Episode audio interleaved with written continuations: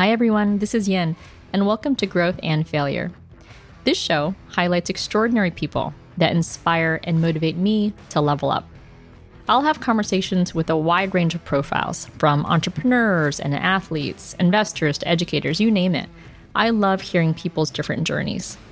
For me, the biggest lessons learned and opportunities to grow come from the struggle, the pain, the defeat. And I hope hearing these stories inspire you to not fear that messy middle or failure, but rather motivates you to reflect, to keep learning, and ultimately to keep growing. For more information, please visit growthandfailure.com for more updates, and please write a review if you can. They really do help other people find this show. Thanks for listening.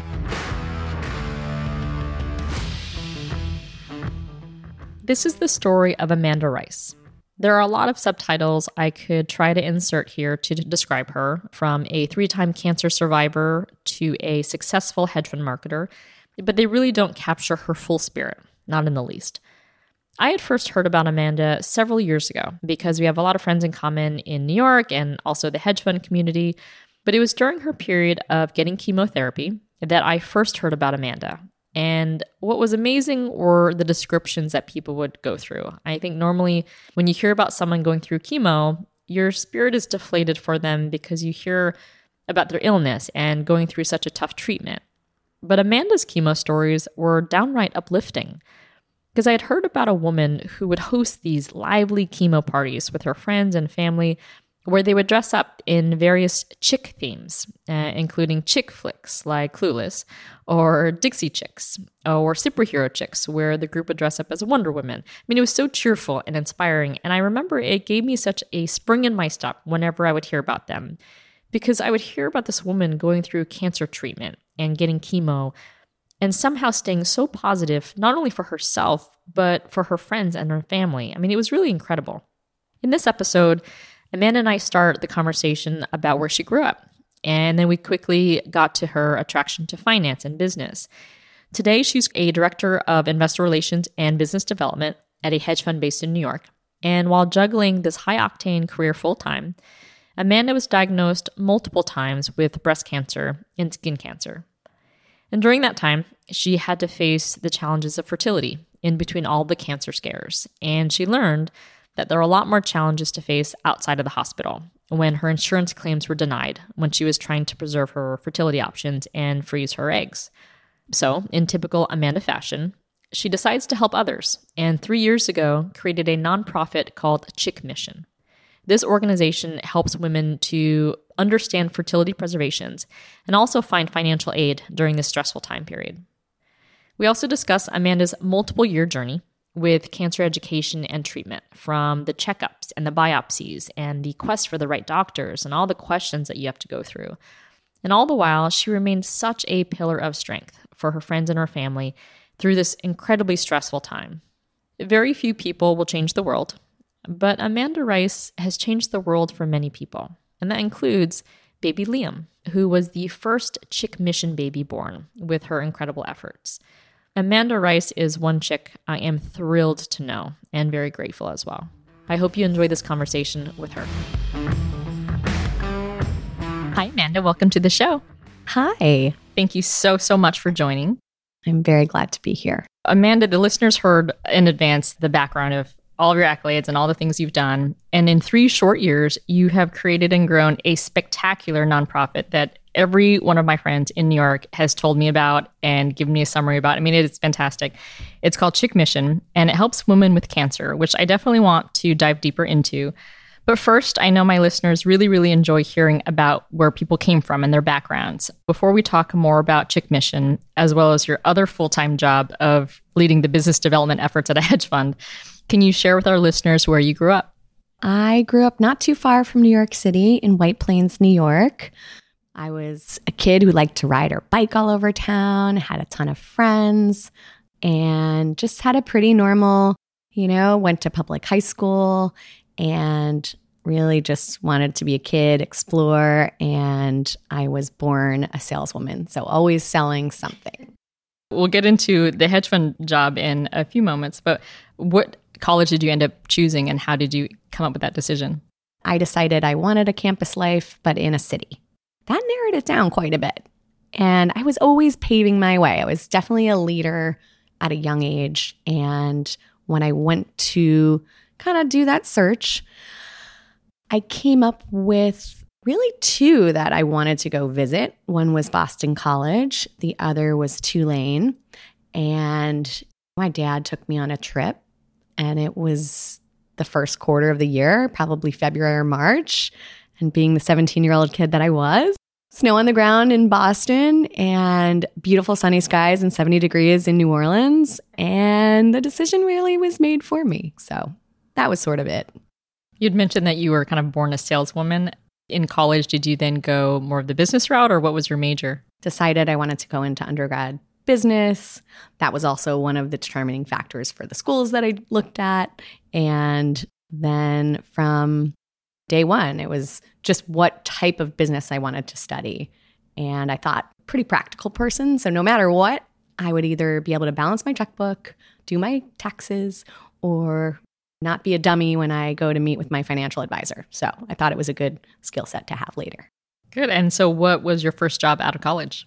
It was 1999, and I ended up at an investment bank that no longer exists due to many mergers called Hambrecht and Quist. So, San Francisco based, but a big New York office. And for those that are in our business in their 40s, 50s, 60s, they'll know it really well. It was the tech and healthcare investment bank. And I started as the grunt working for the head of the New York office. So, how did you feel? I mean, it's 100, 120 hours a week. You were doing spreadsheet editing till four in the morning. how did you like it? And how long were you a banker for? Oh, I loved it. I was jack of all trades. Literally, my first week of work, I opened 1,600 new accounts by hand because we were doing the lifeminders.com IPO. So it was friends and family. I was running paper tickets, but I raised my hand for every project. I actually my my boss, he ran the New York office, but he also had a private wealth business. And so I had my hands in that. I picked up the phone, I whatever they wanted me to do, I raised my hand because I wanted to make money. And living in New York is not cheap, especially when you're 22 and really are starting out at the bottom rungs. And so, how long were you doing that for? The company got acquired by Chase. Then Chase and JP Morgan merged. Then they moved our whole team into the JP Morgan private bank. So I was really working for the same team for I want to say five or six years because eventually it was a culture clash between the H&Q people and JP Morgan private bank. So eventually we were grandfathered in under our commission schedule, payment structure, and then two years and one day later we all quit and went to Merrill Lynch. What was your role at Merrill then? Was it more on the sales side or client facing side? Client facing. I mean, we we were trying to drum up new business, whether it was from small businesses or ultra high net worth individuals, and really give them advice on asset allocation. I got exposed to alternatives at that point. I was like, huh, what's that all about? What's a hedge fund? And so that piqued my interest. And slowly but surely, I said, I'm the low man on the totem pole with young guys in charge who were not going anywhere. And I had goals and aspirations. For those that know both of us, that's where we met in the New York hedge fund circuit, if you call it that. And so, what did you think about switching over kind of to the hedge fund side? Did you instantly like it? It sounds like you liked alternative investments, but let's talk more about that transition first. It was a great experience. I really loved learning about it. There was no pressure on me. I didn't come with a Rolodex. They didn't expect me to raise millions of dollars at that point, but I just got to know the client base and learn what the investors wanted and really help build a investor relations department there. It was cool. And was that the hedge fund you're at now? No. It was one that had been around for decades actually. Never did any form of marketing because back then it was sort of hush hush word of mouth. And I was there for almost nine years. It was great. I loved the team there. The culture was really what kept me there for a long time and and then I I made a move. And where did you move to? Today I work at Maltese Capital. I started there in early 16 and my old firm there actually we lost our founder in 2014 and it was a huge shift in the way that the firm was managed and just kind of the everyday feel and unfortunately I had really bad timing. The day before his funeral, I got diagnosed for the first time with breast cancer. So that sucked. It was just an emotionally draining time for everybody. We had just lost Alex. He was sort of the lifeblood. I was also part of the rah rah. Everything's great. We're going to do better. I want to bring everybody together. And it just was, it was a blow. So, this is the first time you mentioned breast cancer. How old were you when you were first diagnosed? So, right after my 37th birthday, I noticed a weird symptom. It wasn't your traditional lump that everyone talks about. So, that's why I love when the posts on Instagram and Facebook talk about all the other signs and symptoms. And mine was just one of those things that was gross. I had a little nipple discharge on my left breast and I hadn't had children. So, anything asymmetric, shape, size, texture, liquid. It wasn't a lot. It was just weird and gross. And I, vanity took over, and that's why I got it checked out.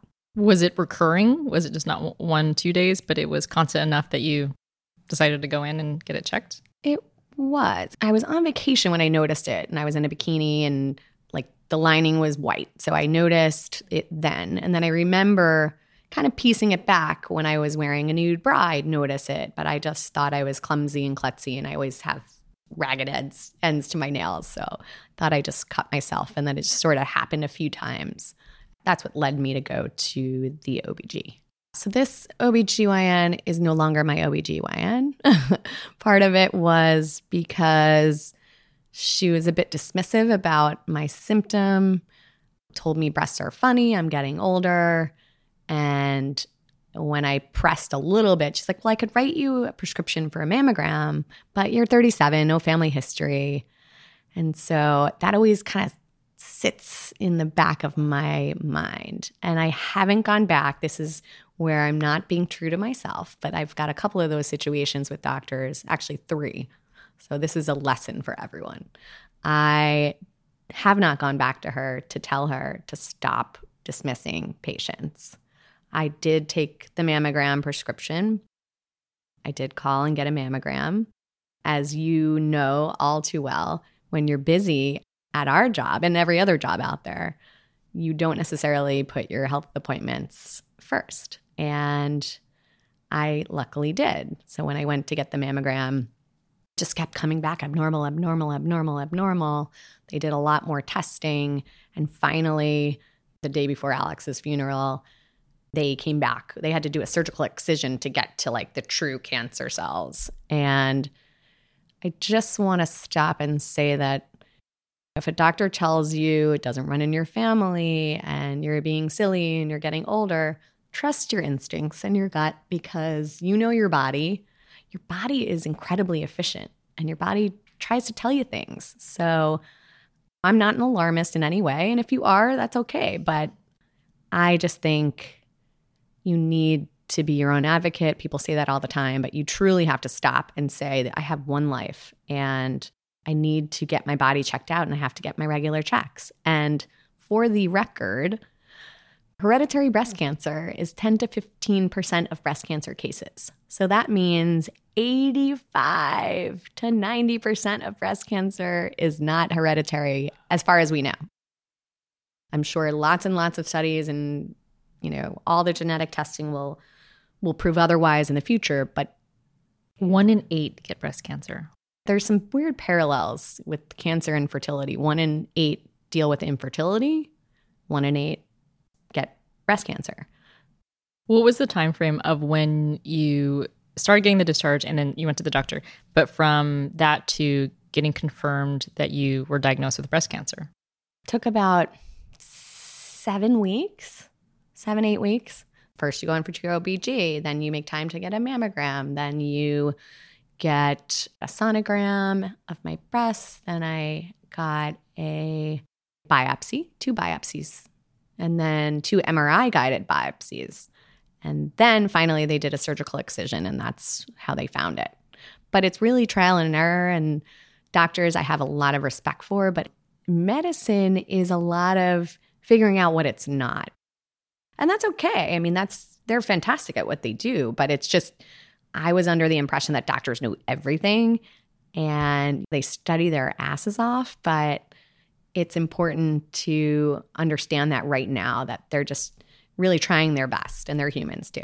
What was your reaction when you first it was confirmed that you had cancer? First of all, what stage was it and what were your thoughts going through it? So it was interesting case because of the the nipple discharge. There was no tumor to test and grade and see the cells. Are they fast growing or modestly growing or very low, slow growing? And then they study what types of cells they are. So they originally found atypical ductal hyperplasia, so ADH. So that is pre pre cancer. So that's negative one cancer. Basically, just saying like there's some funky things happening with your ducts. And then on the other side, on the left side, they found DCIS all over the breast. So that's ductal carcinoma in situ, which is stage zero breast cancer. Which one had the discharge? Left had the discharge. So that was DCIS. The right didn't have any discharge, and even during the mammo, and not to get too too graphic, but when they did the mammo on the left breast, there was a pool of liquid on the ground. And the tech there, I will never, ever, ever be able to thank her enough. You're in that little vice. I almost passed out to the floor, but I was my breast was stuck in the vice. It was just, oh my gosh, so overwhelming. And she just held me up, and that was just insane. So I knew, I knew, obviously, when you have a pool of liquid coming out of your left breast and you're a small person, you're like, wait, what's going on here? But it ended up when they did the surgical excision, and this is the, all, the other thing that is kind of bizarre about breast cancer. They don't know how extensive it is until they do the lumpectomy when you do have a lump or a mastectomy. So, mastectomies, you choose I had this kind of negative one cancer in the right breast, and then I had stage zero confirmed in the left breast. And so I opted, really for vanity purposes, to have a bilateral mastectomy so that I could do implants in both breasts and ultimately figure out what else was buried in that breast tissue. And I'm glad that I did that because when they do the mastectomy, they they look at your nodes. You know, you have these specific sentinel nodes that they get to doing the mastectomy, and then they're able to test them. And the importance of your lymph nodes is to see has the cancer spread anywhere, and that determines kind of what stage you are. If it's spread through your lymphatic system, that means it could have ended up some of those stray cells could end up somewhere else in your body. So that makes it much more serious. And when I did mine, they came back with some cells that were stage one. And they also, I had one, did I have one or two? I can't even remember, which is frightening. But one or two of those, I think it was one, uh, was positive. And so what they do at that point, because that's kind of buried in, in your chest cavity, they test a sort of underneath your armpit almost. There's a pad of of a ton of lymph nodes. So that's kind of what they do in the next phase. They'll go in there, they will test, they'll take this little pad of fatty tissue out, they'll test all of those lymph nodes. You never know how many you're going to have there. And then they determine whether it's spread from there. So it could leave your sentinel node and then maybe never leave the other nodes. So luckily, I think I was zero for 21. And there was a lot of opinions on what to do with that because when you have stage one with a positive node, a lot of institutions want to do chemo right away. This is where I stop and say sorry for all the nitty gritty detail, but I like to be super factual because I've studied this, I've been through it numerous times, and I just want people to get comfortable with the language. No, I think it's helpful and it's informative, and I think people would be interested. I don't know much about it, and I'm fascinated by it. So you're 37, thankfully you caught it early and it sounds like it was treatable, but there's more to that story. So, how did that progress? I got differing opinions from institutions, and I live in New York. It's filled with amazing doctors and scientists. So, lucky me. And then I'm a squeaky wheel. So, I used every person that I knew to give me recommendations. And my husband at the time and I were researching, and asking friends and finally got an appointment with one of the the most notoriously incredible breast cancer oncologists, Dr. Larry Norton. And he is, I mean, he's a legend. So I was very fortunate to get that appointment. And he had a differing opinion from the other institution. So he said, I think because you had four different biopsies, that one of the straight cancer cells was pushed into your lymph node. And so instead of recommending ACT chemo, I'm going to basically say you had already done the mastectomy, which that was great at the other institution. And I'm going to put you on long term hormone suppression therapy, which is called tamoxifen. And at the time, he said, Well, there was just a new study that came out that instead of five years of tamoxifen, I'm going to put you on 10 years of tamoxifen because it's better. And they run your whole scores, and he's very mathematical. And that was going to be it. He did at one of my first appointments say, aesthetically, great job with your mastectomy and reconstruction. But I'm a little nervous. If I had to sort of give you all of my comments. One was they left a little too much residual breast tissue behind. So he sort of showed me because every time you go in to see, even though you get a mastectomy, you're still going to have a breast exam. You're still going to have scans. And he still wanted me to do my breast exam, which I was doing very frequently. And he said, your breasts kind of go underneath your armpits, they go a little bit above where your bra is. So there was a little bit of concern there, but he said, okay, listen, first time around, you had this nipple discharge. Second time, it would probably present like a tumor, and this is what it would feel like. So, frozen pea, a pebble, something that I always used to say I have kind of lumpy breasts, and there's, depending upon where you are in your cycle, there are little things here and there that you feel that are not necessarily symmetric but when you feel a tumor, you know it. It is hard. You cannot manipulate it. It's not a cyst. It is a tumor. It feels like a pebble. He put me on tamoxifen, and that was the plan. So, put me on tamoxifen for 10 years. After a few years, I could pause and take a drug holiday, try to get pregnant. And so, for me, that didn't sit well at age 37 married at the time and not necessarily sure that my marriage was going to last. And also at the same time, wasn't quite sure if I was going to be a mom one day. So I decided to pursue fertility preservation. How did you, during that process, think about your marriage then? It was really hard because I was struggling, and so was my ex husband. And we had met young and we got married and we moved out of the city to the suburbs. And the next step was family. And I was, you know, super career driven and put a pause on it. And then then I got diagnosed with cancer. So a lot of things that we were dealing with and there was just this between both of us.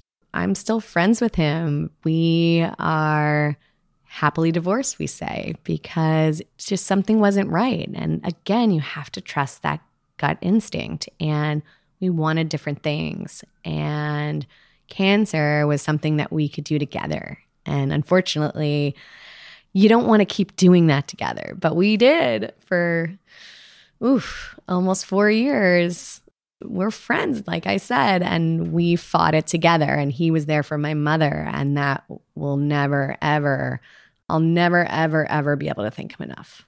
What do you mean he was there for your mother? So when you're diagnosed, you're the you're the baby, and you get diagnosed with cancer, and your mom is just the best. Has to deal with that every day, and come to every appointment. And he he was there for her. And that is something I'll never be able to thank him enough for. So, cancer affects everybody in your life. It affects your job, it affects your family, it affects your friends. They don't know what to do with it. A lot of them want to be there every step of the way, which is wonderful. Others don't even know what to say, so they disappear a little bit. And that hurts, but then you kind of get it later. So I think when you realize we just wanted to have some time to be able to make our decisions about our life, and we didn't unfortunately have enough time to start making those decisions when we were in the thick of things. But I knew I wanted to have options and I wanted to. He wasn't necessarily on board with the idea of me freezing my eggs. And we still haven't had that conversation and and that's that's okay. I think it was more of a I don't want to get to the doctor's office and have someone ask me if we want eggs or embryos. I'm pretty sure that was it. So ultimately, it was a concurrent thing that happened. I was diagnosed and then I was getting opinions and getting second opinions. And I met Dr. Norton. At the same time, I had looked into egg freezing. So I got some comfort there. I was 37 and probably going to get divorced. And so I decided to go for it. And even with tamoxifen, you 37, you you have to go on it for 3 years. Then you can take a drug holiday for 1 year. So at the time I'm like, "Wait a minute. I know so many people who have trouble conceiving. So uh, you're telling me at age 40, so 37 plus 3 years, I can take 1 year to try and get pregnant and it'll miraculously happen in a marriage that's not going to last. And then I have to go back on this medication, which is pregnancy category X, for another seven years. So then I'll be 47 when I'm done with treatment. So that math didn't quite work for me. So I started pursuing that. And I did not have an IVF policy at the time. And I said, okay, I'm going to call my insurance company. Obviously, they were like, you have no IVF policy. So I said, okay, well, that's unfortunate. I can pay out of pocket. I'm very lucky. And so I did. And then later on, fast forward a few years later, I did have an IVF policy, yet they wouldn't honor it because I did not meet their definition of infertility. What was their definition of infertility? So you have to be trying to get pregnant for six months and if you can't get pregnant after six months, you can come back and do IUI, which I'm not sure if people know what that is, but it's, you know, more hormones in your body to try to make your body ready to get pregnant. And at that time, this was my third iteration of cancer, second with breast, and they this time around they wanted me to do chemotherapy. So at that point, trying to get my body pregnant, and this was at age 40 was not going to happen. I had 12 weeks of chemo that I was facing ahead of me. And so they used that excuse to deny my coverage, which just made me insane. So in 2014, you survived, thankfully, very early screening of breast cancer. 2015, very early stages of melanoma. Then 2016, hopefully, is on the rise and cheerful, but it sounds like you got a third bout of cancer. Was it the following year or when was that? I had been diagnosed in 14 and went through treatment and surgery and everything else. And then they put me on tamoxifen for a few months. And then I one day came home from work and looked at my husband and told him that I was having suicidal thoughts. And I was just crying every day and waking up in the middle of the night with so much panic and anxiety and we scheduled an appointment with the oncologist and he took me off of the drug immediately. Was that a known side effect? I don't think it's very common, but it was so severe and I am truly I'm a glass half full wake up in the morning and bounce and smile and and you never had that feeling of severe depression before? Never. I felt really guilty actually because I know a lot of people who have dealt with anxiety and depression in my life, and I just couldn't quite understand it until I felt it myself. And I felt a little shitty. But he said, We're taking you off immediately. We're putting you on an antidepressant. And within a few weeks, I was feeling better. You still remain one of the most positive people that I've heard about through my network.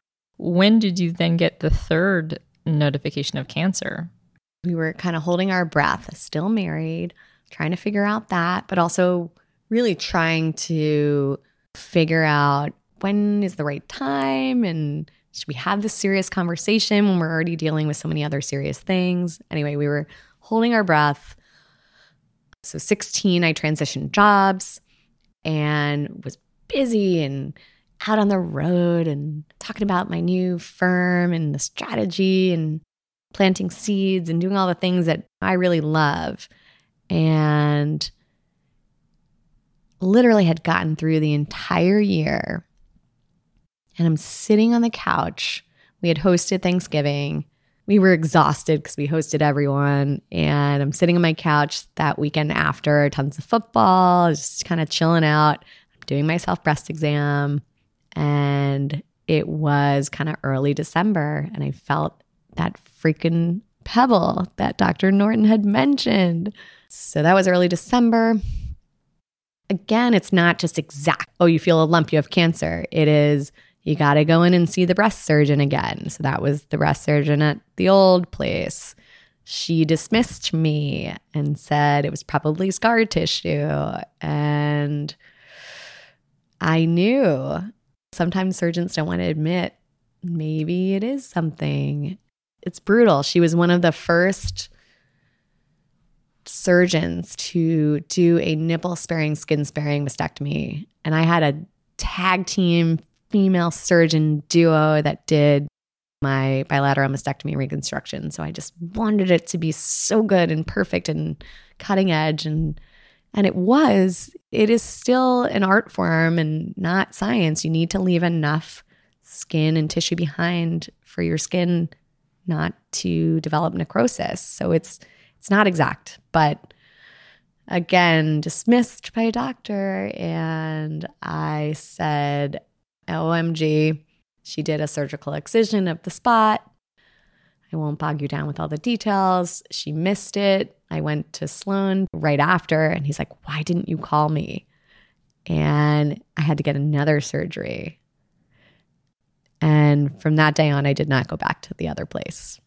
But he said, okay, now now you've got a tumor. Now we can work with this. We can do an oncotype DX score. We can figure out what the game plan is, but you'll never know. Was it part of the original cancer or was this brand new? You need to kind of throw everything at it. And so, unfortunately, at that point, I was still married. This is the third cancer diagnosis. This was early 2017. And I had surgery first week of January, then a few weeks later, and he said, Sorry, this time around, we got to do chemo. And you should look in. You had raised this family concern, future family concern with me. You need to do another round of, of egg freezing. And again, I, I didn't want to bum out any of these doctors. They had gotten to know my ex husband. So I didn't want to tell them my marriage is probably not going to last. I need to do probably one or two rounds. And ended up luckily getting the the okay to do a round at the time because I had moved firms. I had an IVF policy. So I said, oh, obviously it's going to be covered. I'm 40 now. I have cancer for the third time. I've got to do chemotherapy, radiation, and then more drug therapy. So, of course, I'll be covered. And this is a thing that gets everyone they denied me again because I couldn't meet their definition of infertility.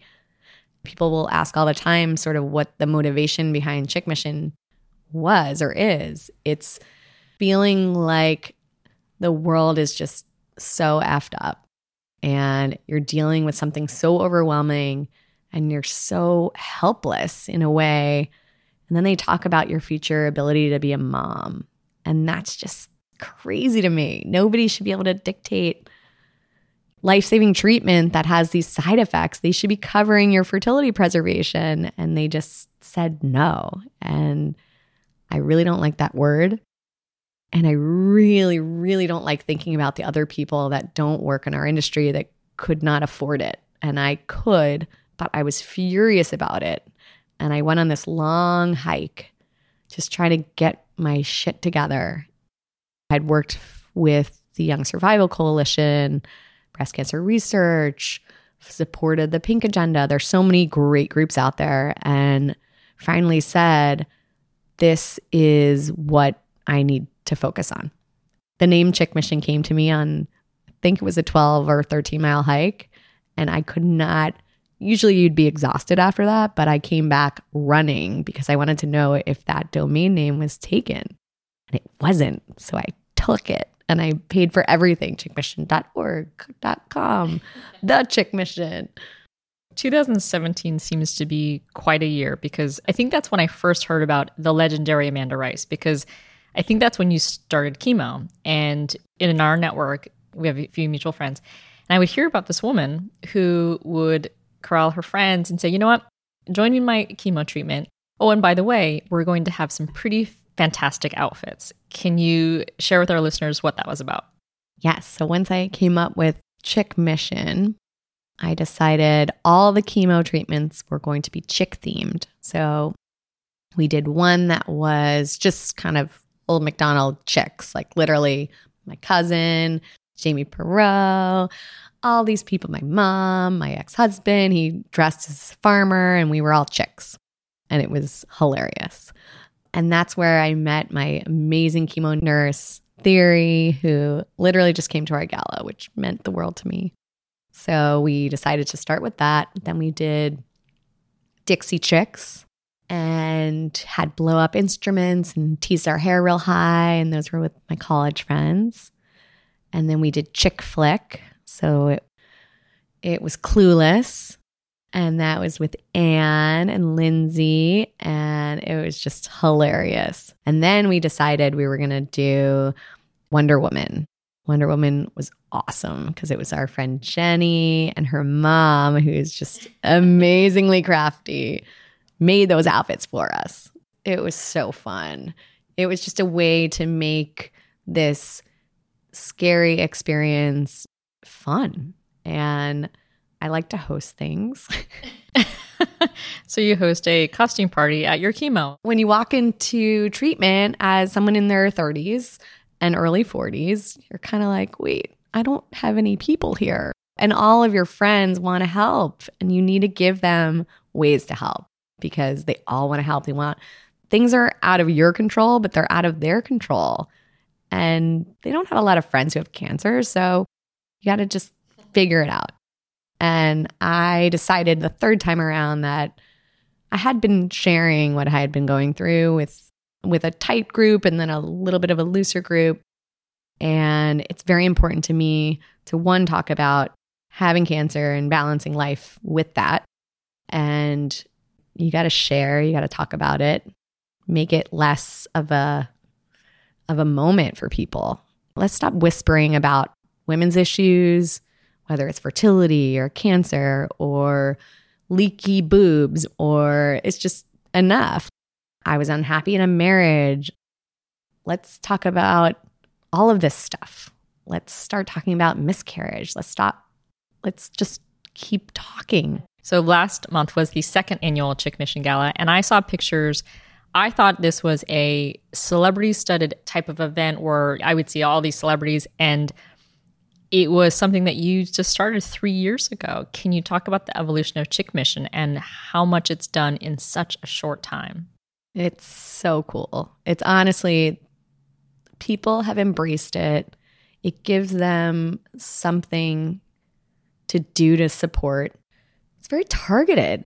This is an issue that can be solved. And that's what makes me motivated every single day. And I do juggle a lot, but right now, today, I got an email from a young woman who just got diagnosed. And my first question is, Where are you located? because there have been states that have changed their laws to mandate that insurance companies start covering this. you do not choose to get cancer, and life saving treatment should not make your motherhood choices for you or your fatherhood choices for you. So, the fact that we live in 2019 and there's been momentum is incredible. And so I said, Where do you live? And what's your diagnosis? And what's your treatment plan? Every day I look at that particular email address. I have five. And that's sort of where I start. And then I say, Okay, where are you in your process? We don't discriminate. We you're aged 18 to 40 and your adjusted gross income is below a certain amount. They're all need based scholarships, but any kind of cancer, we're going to at least educate you on your options and send you somewhere that can help. If you don't meet our criteria and we haven't quite been there yet, I mean, we are, as you mentioned, only a few years old. So we started in New York and we onboarded some partners, fertility partners here. And then Illinois changed their law in 2018. They voted to do that. This was the fifth state. And between the time where it was passed and the time where it was going to go into effect was a number of months. So I called some local friends in Chicago and said, okay, I need some recommendations of great fertility practices that treat patients very kindly and have great science and a great lab. And found a couple and said, okay, after the first annual gala, we had raised a lot of money. And I said, okay, we have X number of dollars to fund scholarships for you guys from now until year end. And they're like, who are you? What is going on? And I said, okay, I'll give you the skinny. This is the process. And they were delighted. So we helped some patients in Illinois. And then we kept our efforts up in New York and then expanded to New Jersey and have expanded to both California and we're working on Texas and New Hampshire. And part of the reason it's sort of a random array of states, but first and foremost, Connecticut and Rhode Island passed laws that went into effect in 2018 that mandated insurance companies start covering this for cancer patients and other serious illness. And then the following year, it was Maryland, Delaware, and Illinois. And this year, 2019, New York State, New Hampshire, and California have all passed laws that will go into effect Jan 1 of 2020. So there is there's a groundswell. This is happening. Did you ever think oh, by the way, I also have a full time job. I also have a lot of other personal things on my mind. Did you ever think, let's just focus on Chick Mission or let's just focus on your financial career? What were your thoughts in terms of juggling all the things you were juggling? Closing the loop, I did end up getting divorced and moving back to New York City. So that was in 2018. So I was done with all the cancer treatment, finally felt like myself again, my ex husband and I looked at each other one night and we're kind of like, I think it's time. And he stayed in Connecticut and I moved back to the city right away and started this new life. So when you're 41 and don't have children and are starting out again, I am incredibly career driven and I get a lot of personal satisfaction and joy from my day to day job. But building Chick Mission is just sort of filled some voids. And I, yeah, I think about would I give up one for the other? But ultimately, they both feed me in different ways. And I'm really happy kind of where I am, what I'm doing. And when I moved back to the city, obviously I'm on my own and I'm thinking about dating and dating apps and I'm too old for this stuff. And anyway, so it was very easy. People say, well, I've got this and this and this and my kids' sports and all this stuff that's keeping you occupied. And my hobby slash baby is Chick Mission only complete overachievers would say starting a nonprofit, raising millions of dollars would be a hobby, but okay, I'll let you describe it as that. You are such an inspiring person for so many reasons. You have chemo and you make it a blast for your friends to support you, and you stay so glass half full. That is just incredibly inspiring. Who or what inspires you? There's so many. I take every day, I kind of look around. This is what cancer has taught me that everybody, every single person is going through something. So whether it's the grumpy person on the train that budges you or steals your seat or doesn't get up for a pregnant woman or whatever, they've they've got their own stuff going on. So I've sort of taken this experience and I, I try to kind of take little bits from everybody. I've got friends who inspire me every day, those that their nature is so not my nature. And so my friend Dawn, who's just a doer, she sees everything and just can can get so much done. I have some best friends from growing up that are phenomenal moms and worker bees and everything. So there's just there's so many people that inspire me and changes all the time and I think there's not one person that is my kind of go-to maybe Oprah, but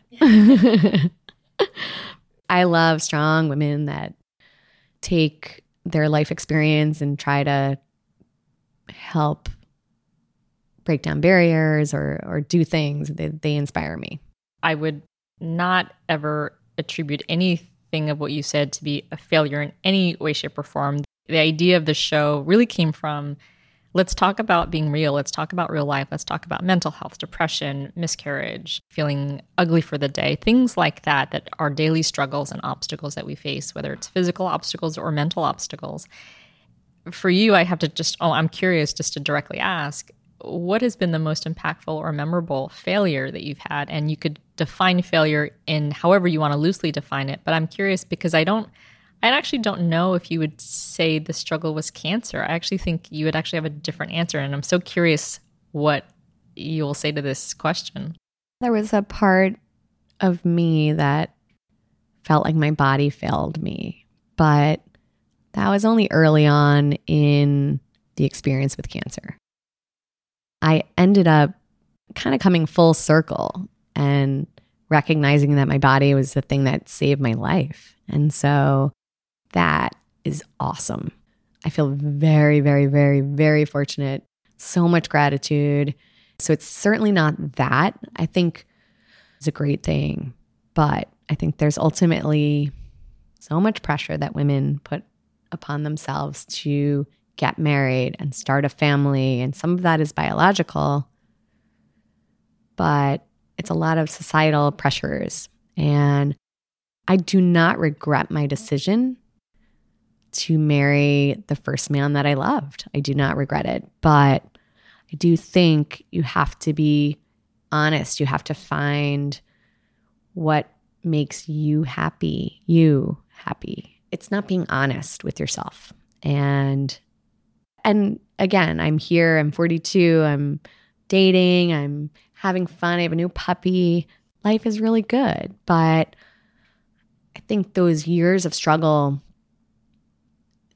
just didn't have to be that way. I'm very glad that he was there for me during my experiences and there for my mom, but you have to figure out what makes you happy and what makes you satisfied and and more than that, what what inspires you every day. So marriage is a lot of work, but a lot of work and stress and strain comes from trying to make something and force something to work when it probably wasn't supposed to work. One thing you said I absolutely loved is your body saved your life. And I love this show so much because I, I get to experience through conversation how enlightened so many people are. Because the conversation I've had, common theme is that so many of these people have had time to reflect of what they love, what they want, and what they want to continue to pursue. And so much of it is I finally got the strength to realize it's okay to love myself and to be myself and to not care what people think. When did you, at what moment did you realize it's okay to focus on me? It takes almost your entire 20s, 30s to figure that out. And a lot of people had told me when you turn 40, you have this moment, and it's this moment, and you're gonna give zero fucks, or you're you're gonna just not care anymore. And I think because of the health stuff, it probably visited me a little early. I think there's a direct correlation with being successful in your career and having that feeling. And I think every year that I get older and wiser, and wiser is the key, you just don't care about the things that you used to care about. And and a lot of people told me that and as a youngster, I didn't really listen, but I get to make my own rules. I wake up every day and I make decisions and I try to choose decisions that make me happy. And I think that's just one of those things like stop nobody should tell you what you should wear or how tall you should be or what clothes you no i make my own decisions i literally went to get a physical two weeks ago and i face the scale backwards because i'm like i know i'll feel nothing's to make me happy it's just to either there's some way as women we're to find a way to pick on on ourselves so i i refuse to let that into my being anymore I'm over it. And if I need to take an antidepressant to figure out a way to get through something really difficult, I will. And if I have to, now I'm in medically induced menopause, if I have to use a lubricant because otherwise sex might be painful, like, yeah, I'm going to do it. I feel so empowered to be able to make these decisions and really not have strings attached anymore. I really wish I could kind of bottle this up and give it to my friends who are in their 20s and 30s. But I just keep kind of reiterating okay, guys, you're going to get there. You're going to get there. I promise. And whether it's 37, 38, 39, 40, it's going to happen. Well, the nice thing is literally exposure to Amanda Rice is getting that in a bottle. It is just wonderful to be around you because you continue to be such a positive force. We all face daily struggles or setbacks or moments of questioning ourselves or even just staying positive. For those that are seeking maybe guidance from you because you've had so much of that, is there any part of your process or some bits of advice that you can share to remain positive? Because you seem very naturally positive, but you were given so much that you could really kind of change course and direction. But was there anything that helped you remain positive? you have to reach that eureka moment. And I hope people reach it before illness sets in. We don't have control over everything. Whether we make all these decisions and have all these plans, life happens. And you need to, I think, as soon as you come to terms with you're not in control of everything, the better and the happier you will probably be. So for me, I think I had to I had to give it up. I had to give it up. I had to just understand that life was throwing me things that I was not going to be in control of and I would never find an answer to.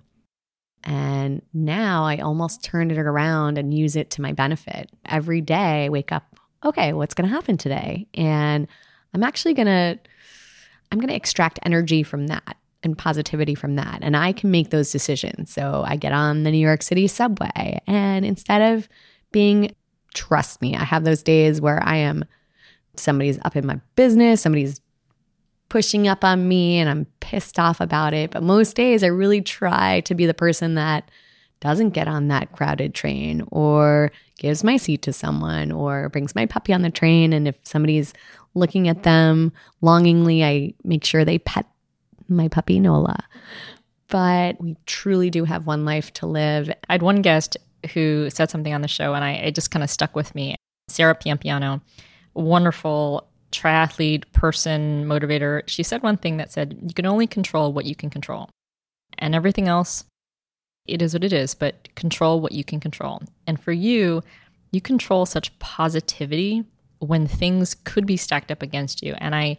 I've learned so much from just hearing about you. I mean, literally, the the legend of Amanda Rice goes nationwide, and that has affected so many people. So I thank you so much for sharing your story.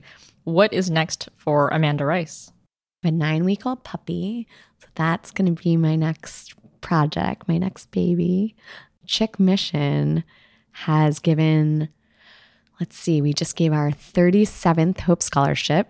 So, Chick Mission, we just raised a lot of money at our second annual gala. We're going to keep fundraising, keep educating. We are going to expand into Colorado, expand into Texas, try to, along with those other great groups, influence legislative change there, build on the momentum.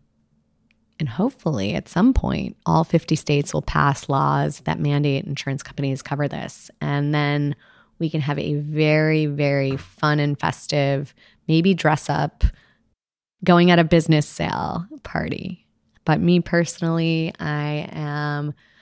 I'm not going to make a lot of long term plans. I, I did that my entire 20s and 30s, and life hands you a lot of twists and turns. So I'm going to focus on being happy and being fulfilled. And we just had our first Chick Mission baby that was born from one of our Hope scholarships. So that is just insane. That's baby Liam. And he was born in September. And hopefully, a lot more babies will be born, and I can be Auntie Ricey like I am for many others. Amazing. Well, Amanda, thank you so much for sharing your beautiful story. Where can people find out more about you and Chick Mission? So, we're at Chick Mission on Instagram, no spaces. And we have a website, www.chickmission.org, or you can go to thechickmission.org. I bought them all.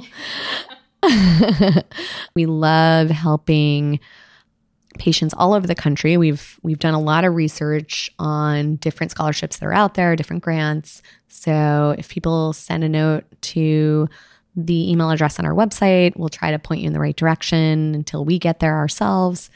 And also, if somebody has an idea for an educational event, we're open to that. We've got access to great fertility specialists and oncologists. And other than that, I don't know, stay tuned. Thank you so much.